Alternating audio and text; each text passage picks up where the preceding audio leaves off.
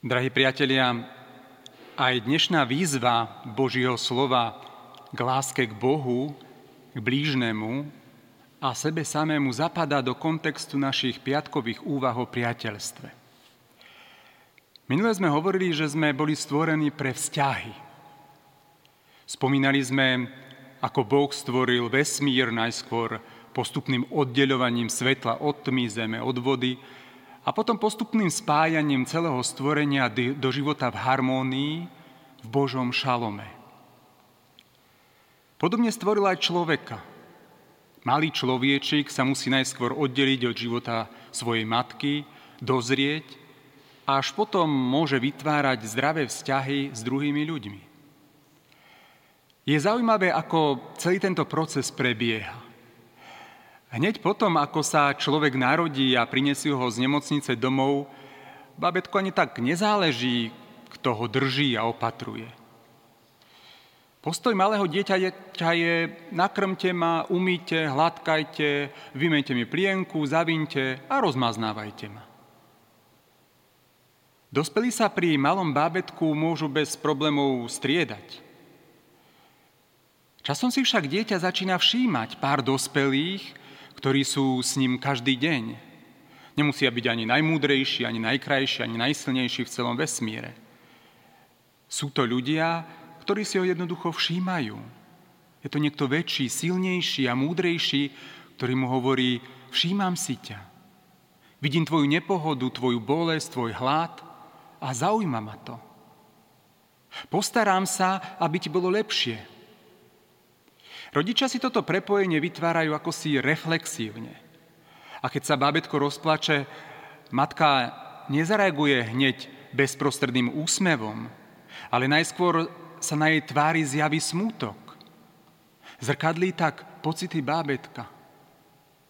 Toto je významná súčasť intimity. Dieťaťu to ukazuje, poznám ťa. A nie len to, ale aj si hodný poznania.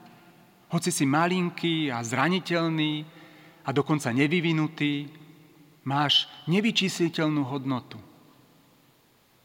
Títo ľudia sa trápia, keď vás vidia smutných, dajú vám všetko zadarmo, plačú, keď plačete vy a radujú sa, keď sa radujete. Začnete ich uprednostňovať. A to sa nazýva vytvorenie vzťahovej väzby. Je to kombinácia naviazanosti a lásky. Keď sú malé deti naviazané na matku, cítia sa pokojnejšie, keď je s nimi. Keď sa im mama stratí z očí, začínajú pociťovať úzkosť. Skvelé je to, že v tom nemusíme byť samozrejme úplne dokonalí. Vlastne ani nemôžeme. Každopádne premeškáme mnoho momentov. Ja neviem, vaše dieťa bude potrebovať blízkosť, no v tom zazvoní telefón, alebo budete veľmi unavení, alebo zle pochopíte jeho pocity. Dokonca jedna štúdia preukázala, že matky zle pochopia asi 70 náznakov ťažkosti svojho dieťaťa. Napríklad si myslíte, že je dieťa hladné, no ono je len unavené. Alebo si môžete myslieť, že chce pohojdať, no ono sa chce v skutočnosti hrať. Väčšiu šancu na úspech máte, keď si hodíte mincov. Nie je prekvapujúce, že rovnaký fenomén sa objavuje aj medzi dospelými. Podobne ako nemluvňatá, ani my vždy nekomunikujeme jasne. Rovnako tiež zle chápeme náznaky iných ľudí. Môžete si myslieť napríklad, že vaša manželka je len unavená, hoci sa v skutočnosti hnevá. Alebo môžete mať pocit, že váš manžel vás nepočúva a on sa pritom snaží prísť na to, ako najlepšie vám to odpovedať. Nikomu to jednoducho nejde na tých 100%. Časom sa dvaja ľudia naučia lepšie rozpoznávať vzájomné náznaky. Len to nesmú vzdať. Keď sa nám to však podarí, vieme, že sme milovaní. Hoci zraniteľní, bežíme k ním a zatiaľ, čo my prežívame radosť z príjmania útechy, druhá strana zasa prežíva radosť z toho, že útechu prináša.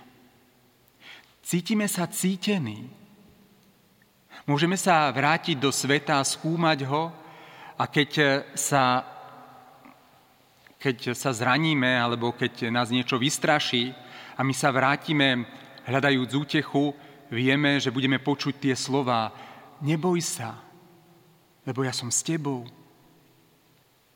A my nájdeme pokoj znova a znova, hoci aj tisíckrát stále dokola. Vzťahové väzby sú pre život tak zásadne dôležité, že by som povedal, celé neurónové siete mozgu sa venujú ich rozvoju. Genialita systému vzťahových väzieb sa skrýva v tom, že nám dáva silu zvládať život.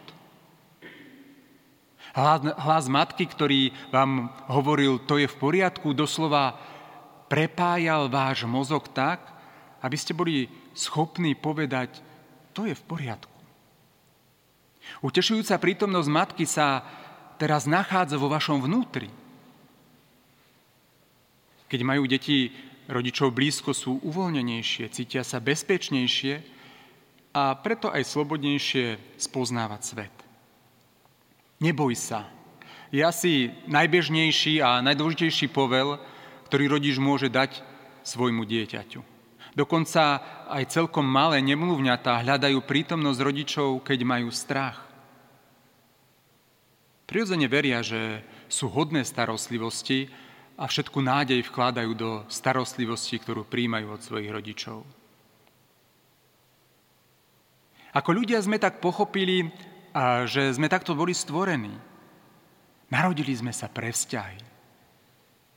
Niekedy máme problémy s blízkosťou kvôli ja neviem, okolnostiam, v ktorých sme vyrastali. Tento problém odborníci nazývajú reaktívna porucha pripútania. Napríklad dojčatá, ktorých rodičia nereagovali na pláč, ako na volanie o pomoc, sa naučia predstierať, že svojich rodičov nepotrebujú. Nepláču, keď rodičia odídu a nevyhľadávajú ich, keď sa vrátia. Avšak ich teba krvný tlak vnútorne odzrkadľuje úzkosť, ktorú sa naučili neukazovať v tvári. Ak rodičia na potreby svojich detí nereagujú alebo reagujú nedôsledne, deti sú, pokiaľ ide o vzťahy, veľmi rozpoltené. Jednoducho nedokážu zdravé sociálne vzťahy vytvárať, sú bojazlivé alebo agresívne. Syndrom pravdepodobne vzniká ako priamy dôsledok prílišného rodičovského zanedbávania, zneužívania alebo týrania.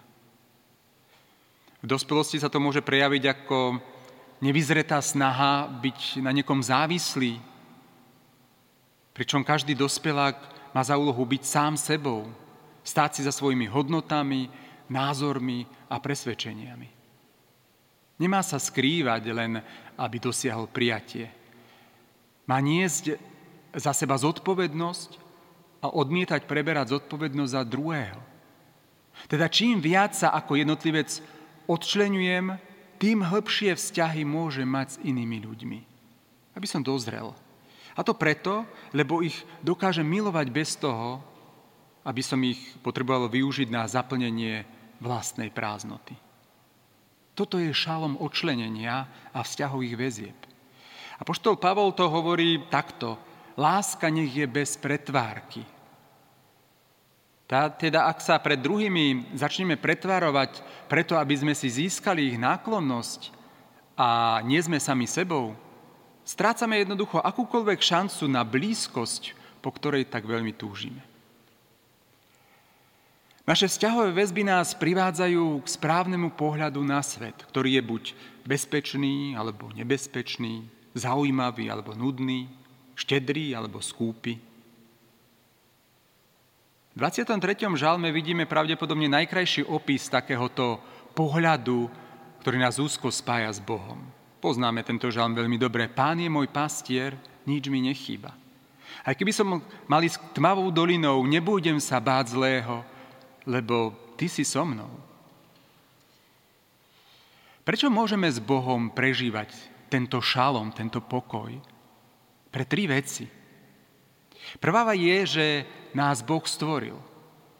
Druhá, že nás miluje. A tretia, že nás ochraňuje. Boh je teda stvoriteľ, ochranca aj milovník. Preto kým sme s ním vo svojej podstate úplne nezjednotení, nedokážeme zažiť dokonalý pokoj alebo dokonalú radosť. Vo svojom vzťahu s ním mám hľadať také spojenie, že medzi Boha a mňa nedokáže vstúpiť nič stvorené. A to je naplnenie prvého Božieho prikázania, ktoré sme dnes aj počuli. Počúvaj Izrael, Pán náš Boh je jediný Pán. Milovať budeš Pána svojho Boha, celého svojho srdca, celej svojej duše, celej svojej mysle a celej svojej síly. Medzi mnou a Bohom nie je žiadne iné miesto. Ak si tam niekoho postavíš, stane sa on tvojim pánom, čo samozrejme nie je dobré. Vytvoriť zdravý vzťah s ľuďmi teda predpokladá vytvorenie blízkeho, intimného vzťahu s Bohom. Inak to nefunguje. Asi preto, že tomu neprikladáme taký význam, nefungujú dobre ani naše vzťahy. Tak čo s tým?